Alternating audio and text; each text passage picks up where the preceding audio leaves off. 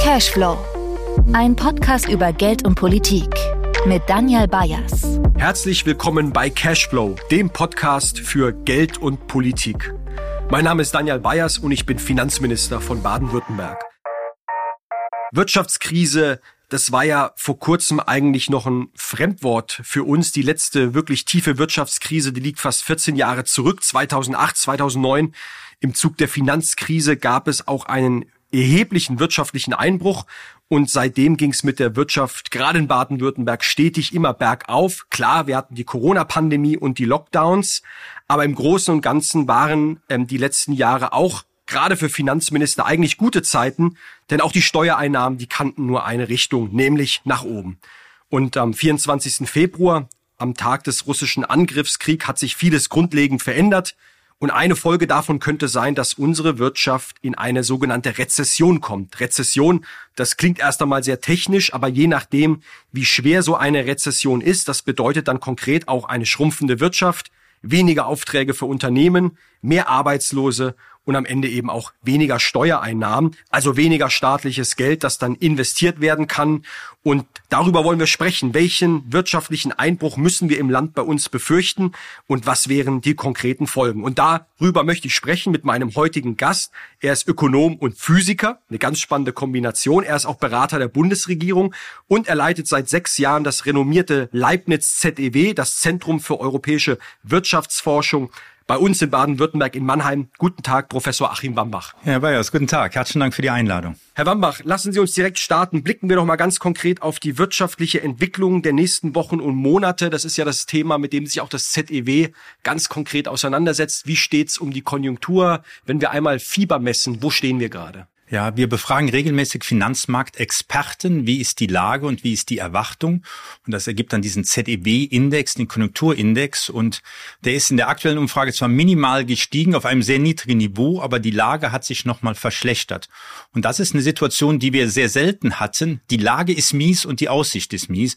Normalerweise hat man in der schlechten Lage erwartet, man in sechs Monaten geht es uns besser oder die Lage ist ganz gut, aber in sechs Monaten wird es uns schlechter gehen. Das sind diese Konjunkturzyklen. Im Moment sind wir da und sagen, die Lage ist ist nicht gut, die Erwartung ist leider auch nicht gut. Das klingt ja nicht allzu rosig. Woran machen wir es denn konkret fest? Was sind die maßgeblichen Faktoren für die wirtschaftliche Entwicklung, die weitere? Ja, also auf eine Rezession steuern wir zu. Ähm, so ist es. Die Können Sie noch mal kurz erklären, Rezession, was, was ist das eigentlich? Ja, formal ist technisch definiert, wenn in zwei Quartalen die Wirtschaft zurückgeht. Das ist eine also Rezession. Das Bruttoinlandsprodukt genau, weniger wird. Genau, das so wird's gemessen, also dass, äh, dass das zurückgeht. Ich finde es interessant, äh, einen Blick zu werfen. Es gibt ja viele, Diag viele Prognosen. Die Gemeinschaftsdiagnose die ist insofern ganz hilfreich, weil da mehrere Institute gemeinsam eine Diagnose erstellen. Und die sagt fürs nächste Jahr ein negatives Wirtschaftswachstum von minus 0,4 Prozent. Das wäre also eine milde Rezession ähm, im erwarteten Zustand. Aber sie sagen auch, wenn der Winter kalt wird und wir nicht ordentlich Gas sparen, dann im dem Risikoszenario gehen die von einem äh, BIP-Verlust von minus 7,9, also minus 8 Prozent aus. Und das wäre eine richtig harte Rezession. Also eine hohe Unsicherheit. So was gab es, glaube ich, noch gar nicht in der Geschichte der Bundesrepublik, ne, in so einer Größenordnung. Ich überlege gerade, die letzten waren, also die Finanzmarktkrise, die Sie auch angesprochen haben, die hat einen geringeren Einfluss. Fünf, fünf Prozent genau. oder so in der Größenordnung. Das heißt, genau, Rezession alleine ist erstmal gar nicht ausschlaggebend, sondern wie tief sie ist und wie lange es braucht, bis es wieder nach oben geht, ist entscheidend. Was könnten denn die Folgen von so einer Rezession sein? Worauf müssen wir uns einstellen? Und, und noch einmal, wir wollen ja auch nicht Panik verbreiten, aber ich glaube, es ist professionell, sich die Karten zu legen und zu schauen, wie sehen die Szenarien aus, dass man auch nicht völlig unvorbereitet dorthin geht. Was könnten, was, was, was sind die Folgen von der Rezession? Der eine Punkt ist, wie schaffen wir es, dass wir in diese milde Rezession reinkommen? Und da ist sozusagen das, der, der große Hebel ist, dass wir Gas einsparen. Deswegen hat auch die Gaspreiskommission Vorschläge gemacht, dass die Preise eigentlich gar nicht gesenkt werden, sondern dass man auch finanzielles Anreiz, einen finanziellen Anreiz hat, Gas einzusparen. Die Unternehmen machen das bereits. Die Unternehmen haben vorgelegt. Im Strombereich sehen wir zu wenig Gas einsparen. Wir verwenden noch zu viel Gas, um Strom zu erzeugen. Und die große Unbekannte sind die Haushalte. Die fangen ja gerade erst an zu heizen. Die Heizperiode beginnt ja erst. Und so erste Signale sind ganz positiv, aber da muss noch einiges getan werden. Also deswegen die erste Message sozusagen ist, wir müssen wirklich da auf die Bremse treten, was den Gasverbrauch angeht. Wenn wir das hinbekommen, dann werden wir in dieser milden Rezession werden einige Unternehmen werden Teile ihrer Produktion runterfahren. Das machen die bereits jetzt schon, weil die Gaspreise so hoch sind. Ähm, aber weil die Preise noch wirken, geht das Gas nach wie vor dahin, wo es auch die höchste Wertschöpfung bringt, ähm, also so wie es sich gehört sozusagen. Und wir werden einen anstrengenden Winter haben, aber das, äh, da werden wir durchkommen. Der Arbeitsmarkt ist sehr gut. Das ist ja eigentlich eine Erfahrung aus den letzten Krisen, dass sich unser Arbeitsmarkt von der Konjunktur so etwas entkoppelt hat teilweise unterstützt durch die Politik mit Kurzarbeitergeld und Maßnahmen, die da ergriffen werden, aber auch, weil der Arbeitsmarkt gut ist, weil wir es relativ gut hinbekommen, Leute dann auch wieder in die Arbeit hineinzubekommen. Deswegen sind wir eigentlich für diese Krise ganz gut vorbereitet. Große Unbekannte ist tatsächlich der Gasverbrauch. Daran hängt sehr viel diesen Winter. Das heißt, ähm, ich fasse es mal zusammen, eine Rezession wird kommen, aber ob sie jetzt, ich sage jetzt mal, die milde Rezession, die Mini-Rezession ist oder ob es ein harter Wirtschaftseinbruch äh, wird, das steht und fällt am Ende vor allem mit der Frage der Energie und des Gases. Und der Zusammenhang, um das auch richtig zu verstehen, sieht so aus, wenn nicht genug Gas eingespart wird, fehlt es beispielsweise gerade im industriellen Bereich. Das heißt, Produktion muss zurückgefahren werden und dann rollt sozusagen die Lawine mit all den Konsequenzen dann vielleicht auch für den, für den Arbeitsmarkt, für die Abarbeitung von Aufträgen. Genau, also wir können in Extremszenarien kann man sehr weit gehen. Also wenn äh, wir nicht ausreichend Gas einsparen, kann es dazu kommen, dass der Gasmarkt zusammenbricht, äh, das rationiert werden muss. Äh, die Bundesnetzagentur muss dann das Gas zuteilen. Äh, dann ist nicht klar, ob es dahin kommt, wo es wirklich am wichtigsten gebraucht wird. Und dann haben wir den Strommarkt. Wenn wir dann alle anfangen, elektrisch zu heizen, dann kann uns der Strommarkt auch zusammenbrechen, weil der ist auch unter hoher Anspannung. Frankreich liefert nicht mehr so viel Strom, wie es sonst geliefert hätte. Ja, da, die haben Probleme in ihrem Strommarkt. Und äh, also insofern, es gibt im Energiemarkt ein paar richtige Bruchstellen, äh, Sollbruchstellen, ja, die, die es gilt zu vermeiden. Kommen wir einmal nochmal zu der Frage der, der Konjunktur und auch der Steuereinnahmen. Die ist natürlich für uns im Land extrem relevant. Wir stellen gerade unseren Doppelhaushalt für die Jahre 23 und 24 auf. Wir reden da über ein Volumen von über 120 Milliarden Euro. Und die Grundlage, auf der wir das machen, ist immer die sogenannte Steuerschätzung. Ähm, das wissen Sie wahrscheinlich besser als ich, aber es ist so eine, also ein Steuerschätzerkreis, der zusammenkommt. Das ist natürlich alles wissenschaftlich fundiert und trotzdem muss man auch Annahmen treffen, also manchmal auch ein bisschen mehr Kunst als Wissenschaft, gerade in Zeiten wie diesen, wo wir so eine hohe Unsicherheit haben. Und diese nächste Steuerschätzung, die kommt Ende Oktober. Ähm, es ist so, dass wir nach wie vor eigentlich eine Steuerschätzung zugrunde gelegt haben aus dem Mai, die ganz gut aussah. Wir wissen aber, die Welt hat sich seitdem buchstäblich weiterentwickelt und zwar nicht im positiven Sinne. Das Wachstum ist abgeflacht. Wir sehen interessanterweise aus den letzten Monaten, dass die Steuereinnahmen relativ gut gelaufen sind. Das sehen wir auch sogenannte Inflationseffekte. Klar, wenn die Preise steigen oder wenn Gehälter nach oben gehen, dann haben wir natürlich auch äh, Effekte bei der Mehrwertsteuer oder bei der Einkommensteuer. Und äh, jetzt ist es so, dass wir auf diese neue Steuerschätzung äh, warten, hoffen, dass sie auch irgendwie positiv auf, ausfällt. Wir haben aber selbstverständlich natürlich auch die Aufgabe und wollen der Verantwortung auch nachkommen, die, das Geld an die Menschen zurückzugeben, um sie zu entlasten. Bei denen hauen ja die Energiepreise auch wirklich ins Kontor. Diese Verantwortung wollen wir tragen und damit auch, auch gerecht werden. Aber es ist schon interessant und das würde mich interessieren, wie Sie drauf schauen. Wenn man nur auf die Zahlen schaut, nehmen wir mal die Steuereinnahmen, dann ist da eigentlich keine Stimmung von Krise. Und gleichzeitig reden wir so viel darüber und sagen, da sind dunkle Wolken am Konjunkturhimmel. Das ist doch irgendwie widersprüchlich. Wie, wie passt das eigentlich zusammen? Ja, wir haben halt diese Inflation und das ist nicht nur eine Energiepreisinflation, die ist auch in den anderen Güterpreisen und äh, das hat natürlich die eine Auswirkung, man kann sagen, der Staat nimmt mehr Geld ein, äh, wenn wenn Produkte teurer werden, ist halt die Mehrwertsteuer, die ist ja relativ, die steigt dann natürlich an. Auf der anderen Seite hat die öffentliche Hand auch höhere Ausgaben. Die Inflation trifft auch die öffentliche Hand. Das heißt, mehr Einnahmen, also in realen Größen, wir unterscheiden zwischen nominalen Größen, das ist einfach die Zahl, die da steht, und reale Größe ist sozusagen die Kaufkraft, was ich mir damit leisten kann. Das ist der Inflationsbereich. Genau, das ist Inflation, da wird man diese acht Prozent Inflation abziehen, abziehen, sozusagen. Ja, das, ähm, äh, da, der Staat hat real Mehreinnahmen nur über die kalte Progression. Hm. Also im Lohnsteuer Steuerbereich, da ist es ja so, dass man mit mehr Einnahmen in, mit mehr Nominaleinnahmen eine höhere Steuerkategorie rutscht, ja, also einen höheren Grenzsteuersatz hat. Also da nimmt der Staat zusätzliche Einnahmen ein und da ist auch die Diskussion, ob man die kalte Progression nicht begrenzen soll, weil wenn der Staat mehr Einnahmen hat, weil die Mehrwertsteuer nominal, also die Einnahmen sind gestiegen, er hat auch mehr Ausgaben. Also das ist sozusagen, da gibt sich eine Hand äh, die andere. Das kann ich sogar aus der, aus der politischen Praxis bestätigen und nehmen wir mal ein konkretes Beispiel. Wir sind ja als Finanzministerium auch für die 8000 Liegenschaften, die 8000 Gebäude im Land, große Hochschulen, Unikliniker, aber auch viele kleinere Gebäude verantwortlich und verwalten diese.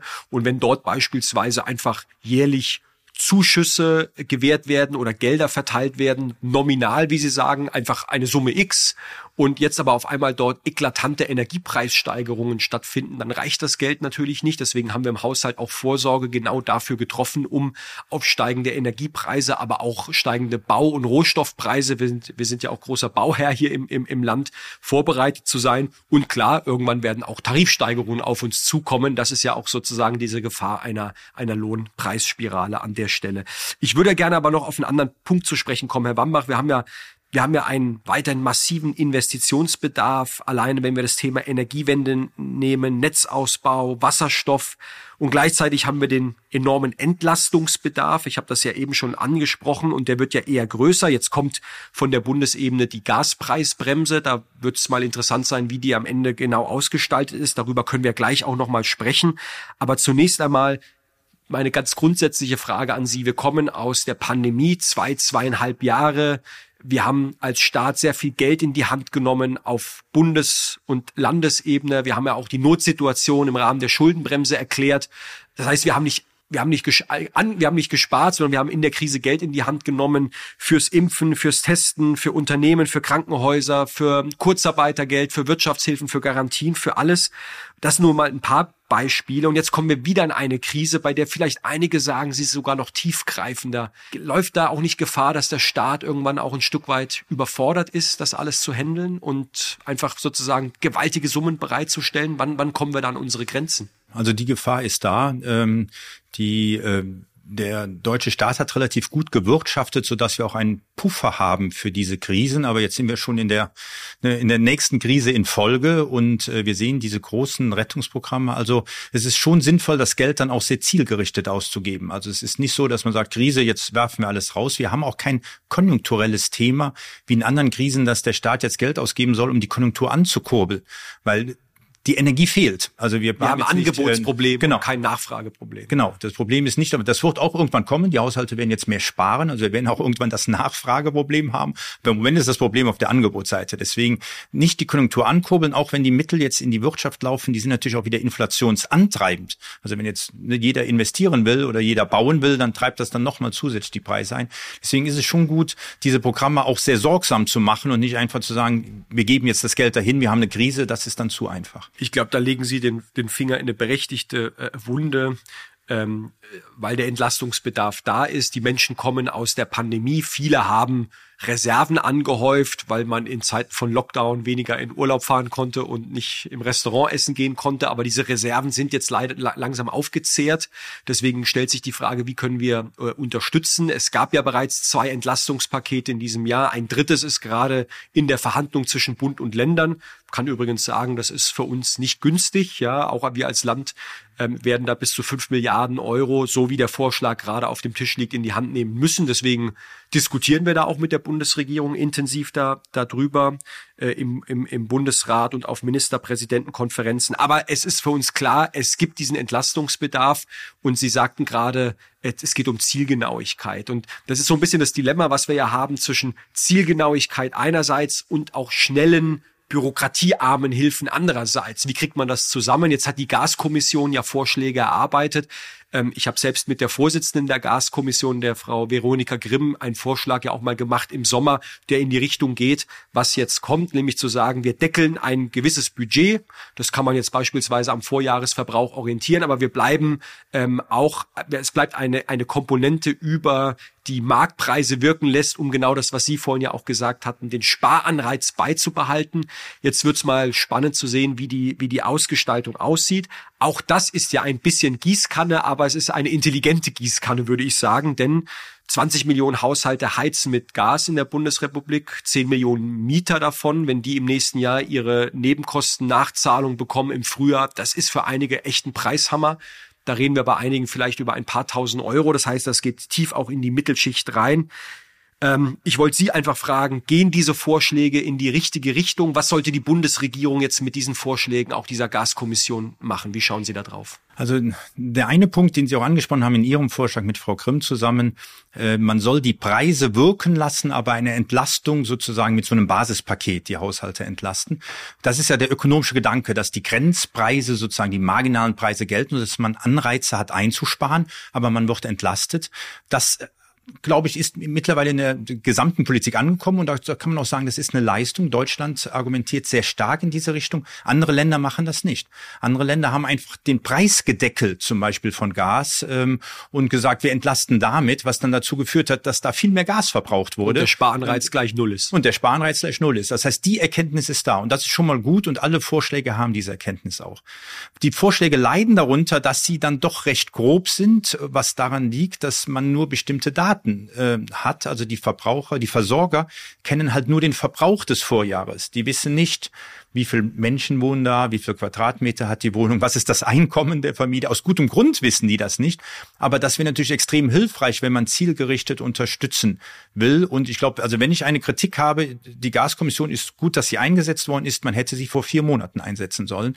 Das Thema war schon vorher bekannt und ich glaube, dann hätte man noch mehr Freiheitsgrade schaffen können, um dieses Instrument zielgerichteter wirken lassen. Aber grundsätzlich, ich glaube, vom Prinzip ist es gut. Die machen das Beste aus den Möglichkeiten, die sie haben. Bei den Haus Haushalten.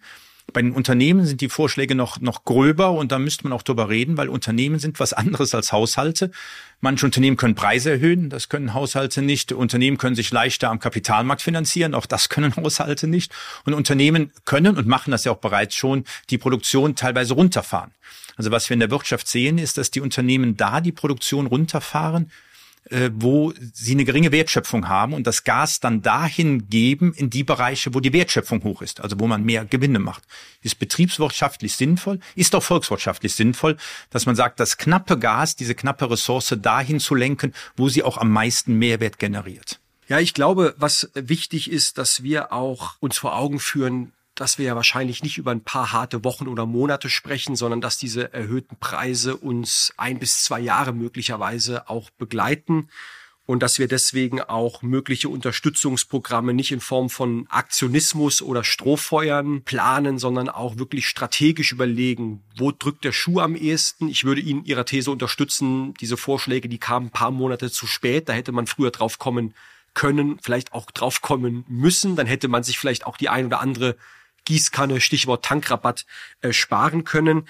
Wie schauen Sie so ein bisschen auf die zeitliche Dimension und was heißt das auch von der strategischen, dem strategischen Umgang mit dieser Krise? Weil ich merke gerade natürlich berechtigt, berechtigt gibt es von vielen Seiten, von Unternehmen, von sozialen Einrichtungen, von Stadtwerken, von Krankenhäusern unheimlich viele Zwischenrufe, wem man jetzt alles schnell helfen soll und muss.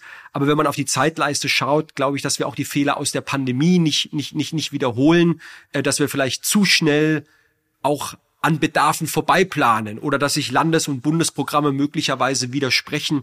Wie gehen wir mit auch mit dieser zeitlichen Komponente um? Wohl, wohl wissend, dass es gerade einige gibt, denen es besonders an die Substanz geht, denen man auch schnell helfen muss. Das ist ja auch ein Stück weit ein Widerspruch. Wie, was würden Sie uns da empfehlen? Ja, also zur Ausgangslage, wir gehen ja davon aus, dass die hohen, die sehr hohen Preise, die wir jetzt haben, äh, noch über das nächste Jahr hindurch so hoch sein werden. Also wir reden dann über Frühjahr äh, 24, wo wir die Erleichterungen sehen. Der nächste Winter, also dieser Winter wird schwierig, der nächste Winter wird noch schwieriger, weil wir es nicht so leicht haben werden, die Speicher zu befüllen, die Gasspeicher im Sommer. Deswegen, wir reden schon über anderthalb Jahre, die da vor uns sind.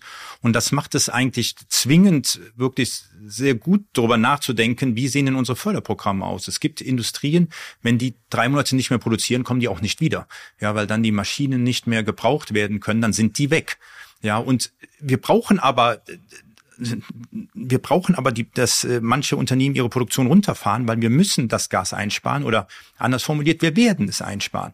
Diesen Winter steht uns 20 Prozent weniger Gas zur Verfügung als in den letzten Winter. Und die sind nicht da. Wir werden sie nicht gebrauchen. Das heißt, Unternehmen müssen auch runterfahren ähm, in der Produktion. Insofern wichtig, dass die Haushalte da viel machen.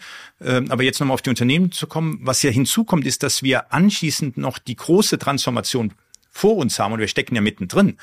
Das, dass wir CO2-neutral werden wollen bis 2045, ist ja eine riesen Herausforderung gerade für unsere Unternehmen. Und deswegen ist es, glaube ich, ganz sinnvoll, jetzt auch in den Hilfsprogrammen nicht so zu tun, als ob wir zu niedrigen Energiepreisen wieder zurückkommen werden. Das werden wir nicht. Wir werden teureres Gas beziehen, weil wir jetzt Flüssiggas beziehen werden nach der Krise. Aber wir werden auch die, die fossilen Energieträger stärker belasten, weil das ist Teil der Transformation. Und insofern nicht so schlimm, wie es jetzt ist. Also jetzt ist wirklich eine Ausnahmesituation und da muss der Staat auch unterstützen, das ist überhaupt keine Frage. Aber das ist Bestandteil der Transformation, die sozusagen hinter, hinterher nach wie vor uns beschäftigen wird. Wie, wie transformieren wir unsere Wirtschaft? Also insofern bei den Hilfsprogrammen ist zum Beispiel bei den Haushalten angedacht, bei den Unternehmen noch nicht, aber ich denke, das sollte da genauso geplant werden, dass man sagt, das Basispaket zu Preisen, die wir hinterher sehen werden. Also nicht die, die wir vorher gesehen haben. Wir hatten vorher sehr billiges Gas aus Russland, ja. Die Zeiten sind vorbei. Zu Preisen, die wir hinterher sehen werden, weil darauf müssen wir uns einstellen und damit müssen wir arbeiten können.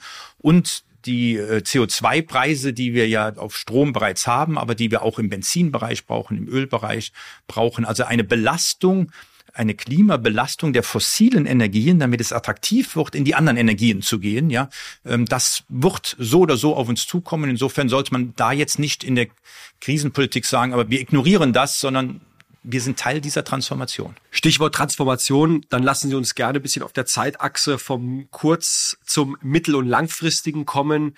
Denn wir haben ja so ein bisschen das Dilemma, und wenn ich sage wir, gilt es vor allem für uns in der Politik, dass wir uns um die ganzen dringlichen Krisenthemen kümmern, aber die wichtigen, die strategischen Themen, die darüber auch entscheiden, was müssen wir machen, damit wir in Baden-Württemberg in 10, 15, 20 Jahren noch wirtschaftlich vorne mit dabei sind, dass wir wettbewerbsfähig sind, dass wir innovativ sind. Die Themen gehen uns ja nicht aus, im Gegenteil. Wir haben ja sogar in der Pandemie gesehen, wie auch Krisen Beschleuniger von Transformation werden, werden können. Und ich glaube, deswegen müssen wir das natürlich zusammenbringen. Sie haben ja das auch gerade angetextet. Da will ich auch einfach nochmal sagen, dass natürlich auch Ihr Institut, das Leibniz-Institut ZEW in Mannheim, verdammt wichtige Aufgabe dabei hat. Sie beschäftigen sich ja mit allen Themen, sei es Gesundheitsökonomik, sei es die digitale Ökonomik, sei es Steuerpolitik oder Nachhaltigkeitsthemen, also genau die Themen, die auch Treiber von Transformation sind. Da sind wir, glaube ich, auf ganz viel Input auch angewiesen. Und deswegen will ich gerne auch nochmal den Bogen schlagen zu einer anderen Krise neben der Ukraine und Inflationskrise, die wir haben, nämlich die Klimakrise, die uns ja seit vielen Jahren schon beschäftigt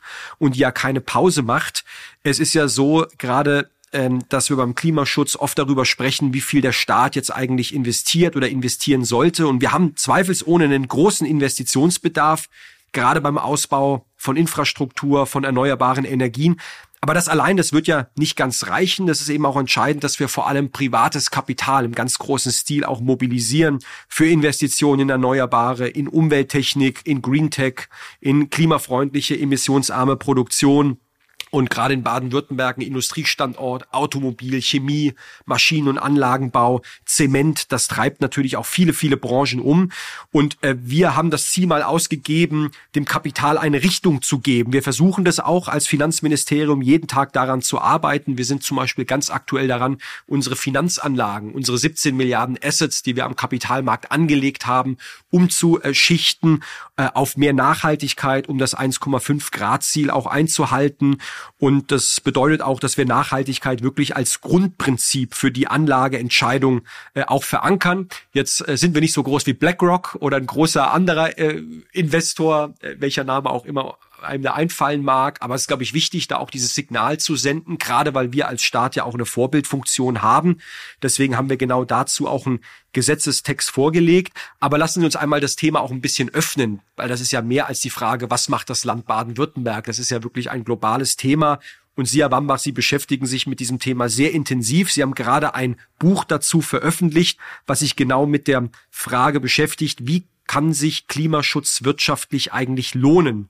Und deswegen ist erstmal meine Frage, was ist Ihre zentrale Erkenntnis? Was ist die Kernbotschaft in Ihrem Buch? Die Bundesregierung ist ja angetreten aus unserer sozialen Marktwirtschaft, das Wirtschaftsmodell, was uns so weit gebracht hat, eine sozial-ökologische Marktwirtschaft zu machen. Und das Buch geht eigentlich der Frage nach, was bedeutet das denn? Also wie bekommen wir das Ökologische in die Marktwirtschaft?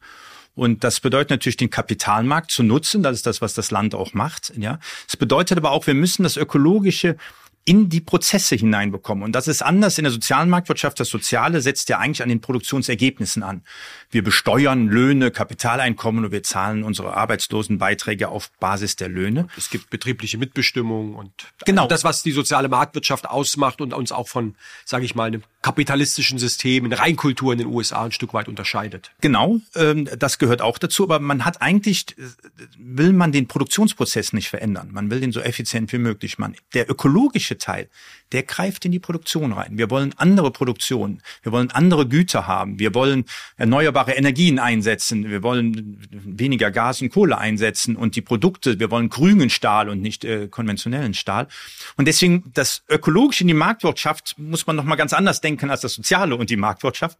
Und das Relevante sind, und da sind ja auch viele Ökonomen, die, die treiben das sehr, sehr stark, sind die Preise für Verschmutzung. Man muss also Verschmutzung teuer machen. Das sind diese CO2-Preise, so dass das durch die gesamte Lieferkette durchgeht äh, und nicht nur irgendwo ansetzt, sondern jeder, der produziert und CO2 verbraucht, der muss das spüren, äh, so dass es sich lohnt, so dass Klimaschutz sich lohnt. Ökonomen sagen, glaube ich, den Preis internalisieren, weil bislang wird er nicht besteuert. Bislang gibt es keinen Preis und deswegen haben sich auch bei den Produktionsprozessen erst einmal wenig getan. Also zumindest mit Blick auf CO2-Emissionen. Und das klingt eigentlich genau, das ist also den externen Effekt, den man da hat durch die Verschmutzung, dass man den internalisiert, dass man den auch spürt. Ähm, aber was wir sehen ist, dass so im Abstrakten dem vielen zustimmen, im Konkreten gibt es eine ganze Reihe von Problemen äh, damit. Die EU-Kommission will einen zweiten Emissionshandel einführen. Also dieser Emissionshandel, der sorgt ja dafür, dass man Zertifikate kauft, wenn man verschmutzt. Und den haben wir bereits im Strombereich in der Industrie und die will den einführen im Verkehrsbereich, also für Autofahren äh, und im Gebäudebereich, also für Wärme. Und Unterner Macron ist dagegen, äh, weil er sagt, es führt doch zu einer Belastung der Haushalte. Also er will diese Preise nicht, weil es zu einer Belastung führt. Sie halten es für richtig, Sie genau. unterstützen. Sie sagen aber auch, da kommt das typische Beispiel, Klimaschutz ja, aber irgendwie darf er eigentlich nichts kosten oder er darf keine Zumutung sein. Genau, und die Alternative ist, also vielleicht zur Zumutung auch gleich ein Wort, die Alternative ist, dass man es halt über Verbote steuert, dass man Verbrennerverbot macht, dass man sagt, ihr müsst die Heizungen, wenn ihr sie erneuert, äh, mit erneuerbaren Energien machen, also mit Auflagen und Verbote. Aber man kann sehr schön zeigen in den Modellen, das macht es nur teurer. Weil ein Verbrennerverbot ist ja wie wenn man sagt, Benzin ist auf einmal unendlich teuer, du kannst es dir nicht mehr leisten, ich habe es nämlich gerade verboten. Ja, das ist ja ein Verbrennerverbot. Ja, deswegen Verbrenner, also Verbote sind wie sehr hohe Preise. Und auf äh, Macron ähm, äh, zu sprechen zu kommen, er hat natürlich einen Punkt. Das wird zu einer höheren Belastung führen. Und gerade die ärmeren Haushalte geben mehr Geld aus, relativ für Benzin und äh, Heizkosten? Absolut nicht. Also jemand, der wohlhabender ist, der fährt schon größere Autos und hat größere Wohnungen, aber relativ geben die mehr aus. Und deswegen ist es ganz wichtig, dass diese Politik auch sozialpolitisch begleitet wird. Und ich glaube, das ist eine Sache, die wir jetzt in der Krise lernen.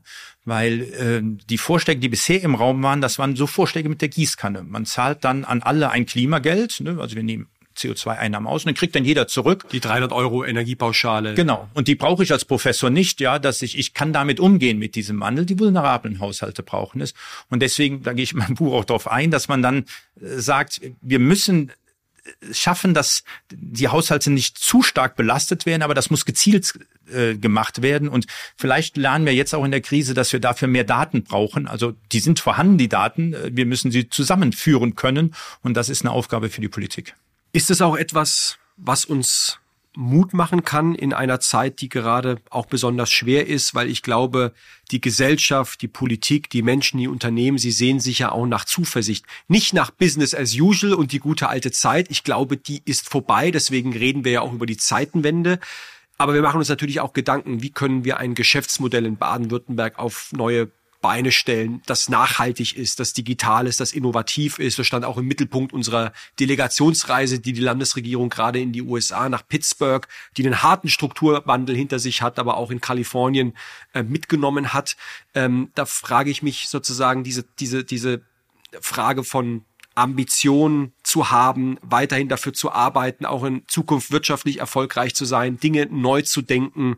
Ähm, wo bleibt da eigentlich noch Raum für Zuversicht in diesen Krisenzeiten? Wie schauen Sie auf dieses Thema? Ja, eine Erfahrung, als ich das Buch geschrieben habe, die mich zumindest optimistisch gestimmt hat, äh, war ein Bericht des IPCC und auch die Studien, die... Das ist der Weltklimarat? Der Weltklimarat, genau. Und Studien, die unser Haus, aber auch andere Häuser gemacht haben. Was sagt der IPCC?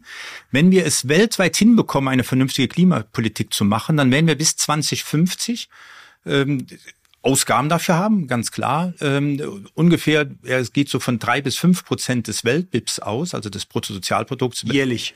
Nein, insgesamt, bis aufs Ende gerechnet, also jährlich 0,1 bis 0,2 Prozent. Das sind erstmal nicht viel. Ne? Genau, und in einer Welt, die jährlich um drei Prozent wächst, also bis 2050 ist die Welt doppelt so groß wirtschaftlich, drei Prozent, 30 Jahre ist man so knapp, also mit Zinseszins bei 100 Prozent.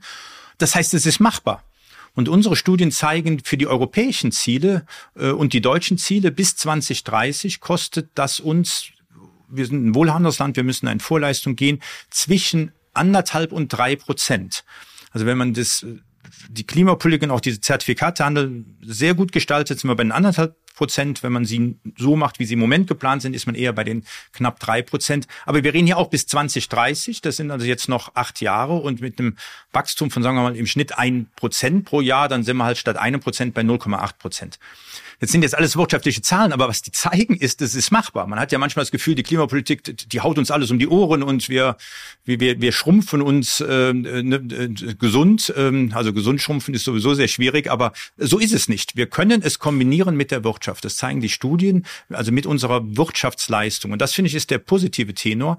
Also wenn wir es gut machen, dann kommen wir auch sehr gut in diese, also in der Klimapolitik nicht nur durch, wir gestalten ja damit auch eine neue Welt und das ist, glaube ich, äh, also für mich war die wirklich gute Nachricht, dass das also sehr gut machbar ist, wenn man es vernünftig macht. Das finde ich wirklich zuversichtlich, weil ich glaube, in Krisenzeiten wie diesen brauchen wir auch diese Perspektive, brauchen wir auch Optimismus, den wir uns nicht einreden, sondern der auch eine empirische Grundlage hat oder eine faktenbasierte Grundlage. Und Sie sagen, Klimaschutz lohnt sich. Sie sagen, es ist technologisch machbar. Äh, und wir sind jetzt gefragt, vielleicht weniger Gießkanne und dafür zielgenau intelligente Maßnahmen, die auch kurzfristiges Krisenmanagement mit den langfristigen Entwicklungen zusammenbringen. Und wen das noch weiter interessiert, dem kann ich das Buch äh, von Herrn Wambach Klima muss sich lohnen nochmal ans Herz legen, was Sie ja gerade äh, vorgelegt haben. Lieber Herr Professor Wambach, ich danke Ihnen für den Besuch und für das sehr ähm, inspirierende und interessante Gespräch und würde sagen, wir wiederholen es mal an anderer Stelle und mal gucken, wie sich die Konjunktur und wie sich die Welt weiterentwickelt hat, um dann ähm, das Gespräch fortzuführen. Vielen Dank. Herzlichen Dank für die Einladung und tolles Gespräch. Viel Erfolg in der Krisenpolitik. Cashflow ist ein Podcast des Ministeriums für Finanzen Baden-Württemberg.